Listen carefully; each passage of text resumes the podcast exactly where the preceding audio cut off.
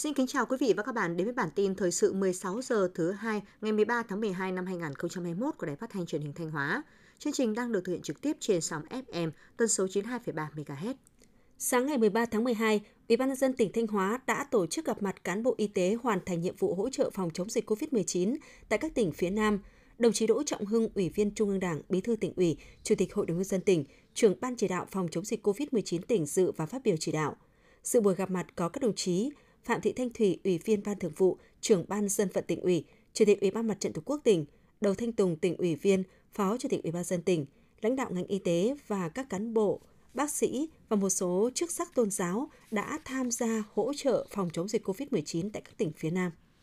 Phát biểu tại buổi gặp mặt, đồng chí Bí thư tỉnh ủy, trưởng ban chỉ đạo phòng chống dịch COVID-19 tỉnh Đỗ Trọng Hưng Nêu rõ buổi gặp mặt thân mật hôm nay thể hiện tình cảm tri ân đội ngũ y bác sĩ, nhân viên y tế và một số chức sắc tôn giáo của tỉnh ta đã theo tiếng gọi thiêng liêng của Tổ quốc trong suốt 4 tháng đồng hành thực hiện xuất sắc nhiệm vụ giúp đỡ các tỉnh, thành phố phía Nam chống dịch COVID-19.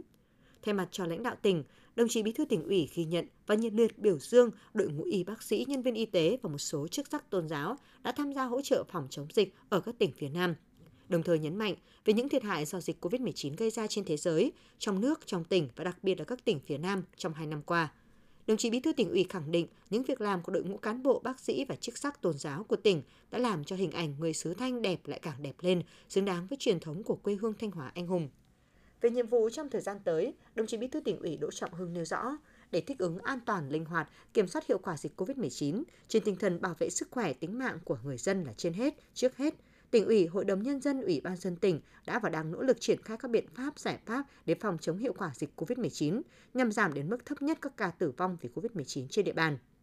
Tại buổi gặp mặt, đồng chí Đỗ Trọng Hưng, Ủy viên Trung Đảng, Bí thư tỉnh ủy, Chủ tịch Hội đồng nhân dân tỉnh, trưởng ban chỉ đạo phòng chống dịch COVID-19 tỉnh và các đồng chí lãnh đạo tỉnh đã trao bằng khen của Chủ tịch Ủy ban dân tỉnh cho 231 cá nhân đã có thành tích xuất sắc trong công tác hỗ trợ phòng chống dịch COVID-19 tại các tỉnh phía Nam. Sáng nay ngày 13 tháng 12, đồng chí Mai Xuân Liêm, Ủy viên Ban Thường vụ tỉnh ủy, Phó Chủ tịch Ủy ban dân tỉnh, chủ trì hội nghị thảo luận cho ý kiến về dự thảo đề án phát triển vật liệu xây dựng tỉnh Thanh Hóa thời kỳ 2021-2030, định hướng đến năm 2045. Tại hội nghị, các đại biểu đề nghị đơn vị xây dựng đề án làm rõ thêm một số điểm như số liệu khảo sát đánh giá trữ lượng, nhu cầu sử dụng vật liệu xây dựng trên địa bàn tỉnh đến năm 2030, chỉ rõ tiềm năng lợi thế của từng sản phẩm vật liệu xây dựng. Đề án cần đặc biệt quan tâm đến vấn đề bảo vệ môi trường, tiết kiệm tài nguyên và năng lượng. Sau khi nghe ý kiến thảo luận, đồng chí Mai Xuân Liêm, Ủy viên Ban Thường vụ tỉnh ủy, Phó Chủ tịch Ủy ban dân tỉnh khẳng định sự cần thiết phù hợp của đề án phát triển vật liệu xây dựng tỉnh Thanh Hóa với quy hoạch tỉnh Thanh Hóa thời kỳ 2021-2030, tầm nhìn đến năm 2045. Bên cạnh đó, đồng chí Phó Chủ tịch Ủy ban dân tỉnh yêu cầu Sở Xây dựng và đơn vị tư vấn ra soát, cập nhật các số liệu về công suất, trữ lượng của các loại vật liệu xây dựng so với và nhu cầu thực tế, bám vào các quy định để phát triển sản phẩm vật liệu xây dựng, lợi thế phù hợp. Đơn vị chủ trì đề án cần tiếp thu những ý kiến đóng góp của các sở ngành đơn vị liên quan để hoàn thiện dự án theo hướng cô động sát thực tế hơn, đảm bảo tính chính xác của các số liệu phân tích, Phó Chủ tịch Ủy ban dân tỉnh Mai Xuân Liêm yêu cầu các sở ngành đơn vị liên quan tiếp tục có ý kiến bằng văn bản để Sở Xây dựng tổng hợp hoàn chỉnh đề án trình Ủy ban dân tỉnh trước ngày 25 tháng 12 năm 2021. Dịch COVID-19 đang xâm nhập lây lan nhanh tại Thanh Hóa, số ca mắc được phát hiện trong cộng đồng liên tục gia tăng, các địa phương phát sinh ổ dịch, điểm dịch cộng đồng ngày càng nhiều. Điều này đòi hỏi các cơ sở khám chữa bệnh trong tỉnh phải siết chặt hơn nữa công tác kiểm soát lây nhiễm COVID-19 tại đơn vị. Tuy nhiên, theo quy định của Bộ Y tế hiện nay, không bắt buộc xét nghiệm SARS-CoV-2 đối với tất cả người vào cơ sở khám chữa bệnh, mà chỉ yêu cầu xét nghiệm với các trường hợp nguy cơ. Trước tình hình dịch diễn biến phức tạp để đảm bảo không sót lọt các trường hợp nguy cơ, nhiều bệnh viện đã tự trích nguồn kinh phí của đơn vị để test nhanh tầm soát cho bệnh nhân và người nhà, đồng thời kiểm soát chặt các khâu để lây nhiễm COVID-19 trong bệnh viện.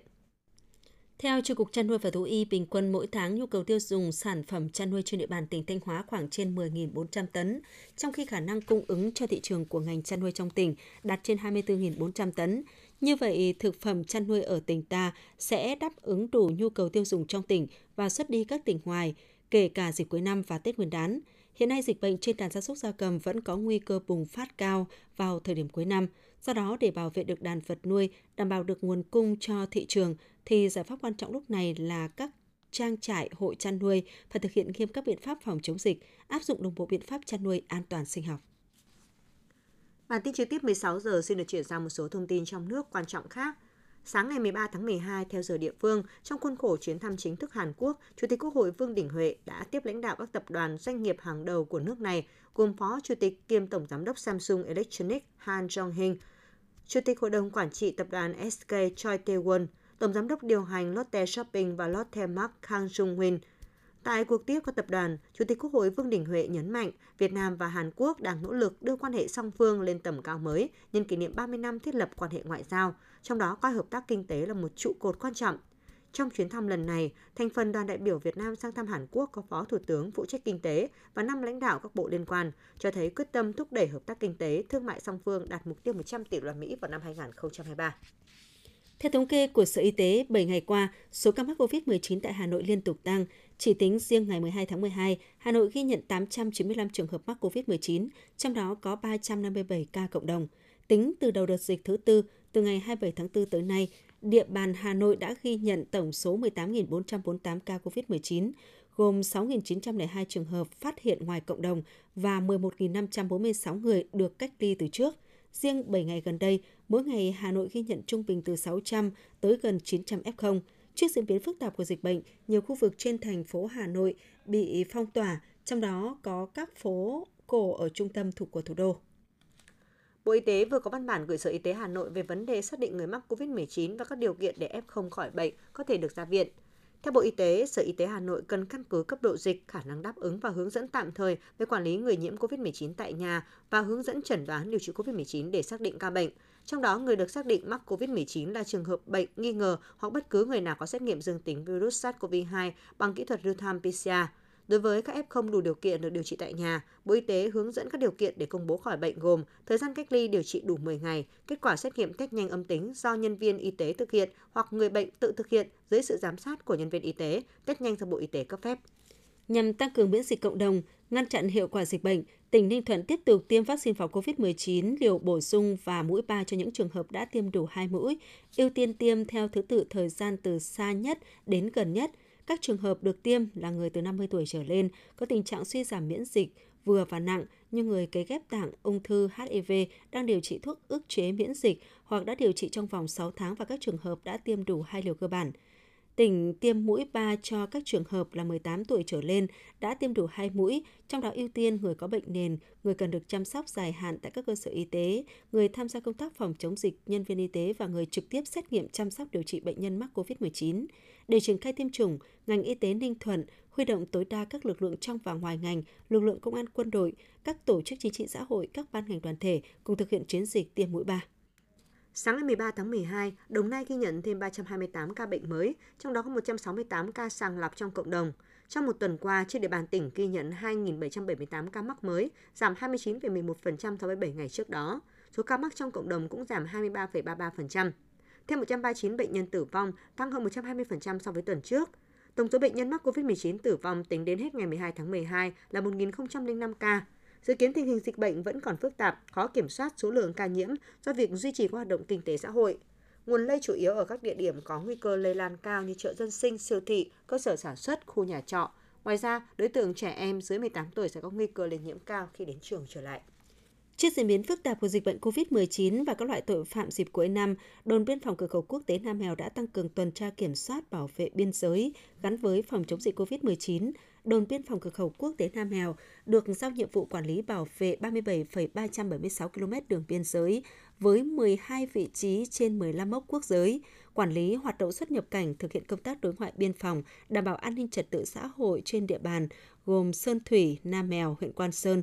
đối diện với địa bàn là huyện Viêng Say tỉnh Hùa Phan, nước Cộng hòa Dân chủ Nhân dân Lào. Năm 2021, đơn vị đã tổ chức được 10 lần trên 92 lượt cán bộ chiến sĩ tuần tra kiểm soát bảo vệ biên giới và địa bàn trọng điểm, trong đó phối hợp với đại đội 215, Bộ Chỉ huy quân sự tỉnh Hùa Phan tổ chức tuần tra song phương được 6 lần trên 72 lượt cán bộ chiến sĩ tham gia, tuần tra đơn phương được 17 lần trên 126 lượt cán bộ chiến sĩ tham gia. Từ việc tăng cường tuần tra kiểm soát của lực lượng bộ đội biên phòng, đường biên, mốc giới luôn ổn định, an toàn về người và vũ khí trang bị, chưa phát hiện dấu hiệu xâm phạm đường biên giới cột mốc, xâm canh xâm cư và các hoạt động vi phạm pháp luật khác. 50 tác phẩm sơn mài đặc sắc của hội họa Việt Nam qua các thời kỳ được trưng bày tại triển lãm trực tuyến Tranh sơn mài Việt Nam khai trương chiều ngày 9 tháng 12 tại trụ sở Bộ Ngoại giao. Triển lãm được thiết kế theo định dạng 3D với hai ngôn ngữ là tiếng Anh và tiếng Việt. Triển lãm giới thiệu các tác phẩm sơn mài tiêu biểu các danh họa Việt Nam qua nhiều thời kỳ, được lựa chọn từ bộ sưu tập của Bảo tàng Mỹ thuật Việt Nam với hai nội dung là đất nước và con người, qua đó thể hiện vẻ đẹp của cảnh quan thiên nhiên và tâm hồn người Việt. Triển lãm đặc biệt giới thiệu bức bình phong của danh họa Nguyễn Gia Trí, một trong những tác phẩm xuất sắc được công nhận là bảo vật quốc gia. Người xem có thể tham quan miễn phí triển lãm trực tuyến tranh sơn mài Việt Nam tại đường liên kết triển lãm tranh sơn mài.triển lãm ảo.net. Quý vị và các bạn vừa theo dõi bản tin 16 giờ của Đài Phát thanh và Truyền hình Thanh Hóa. Mời quý vị và các bạn tiếp tục đón nghe bản tin thời sự 17 giờ để cập nhật những tin tức thời sự trong tỉnh.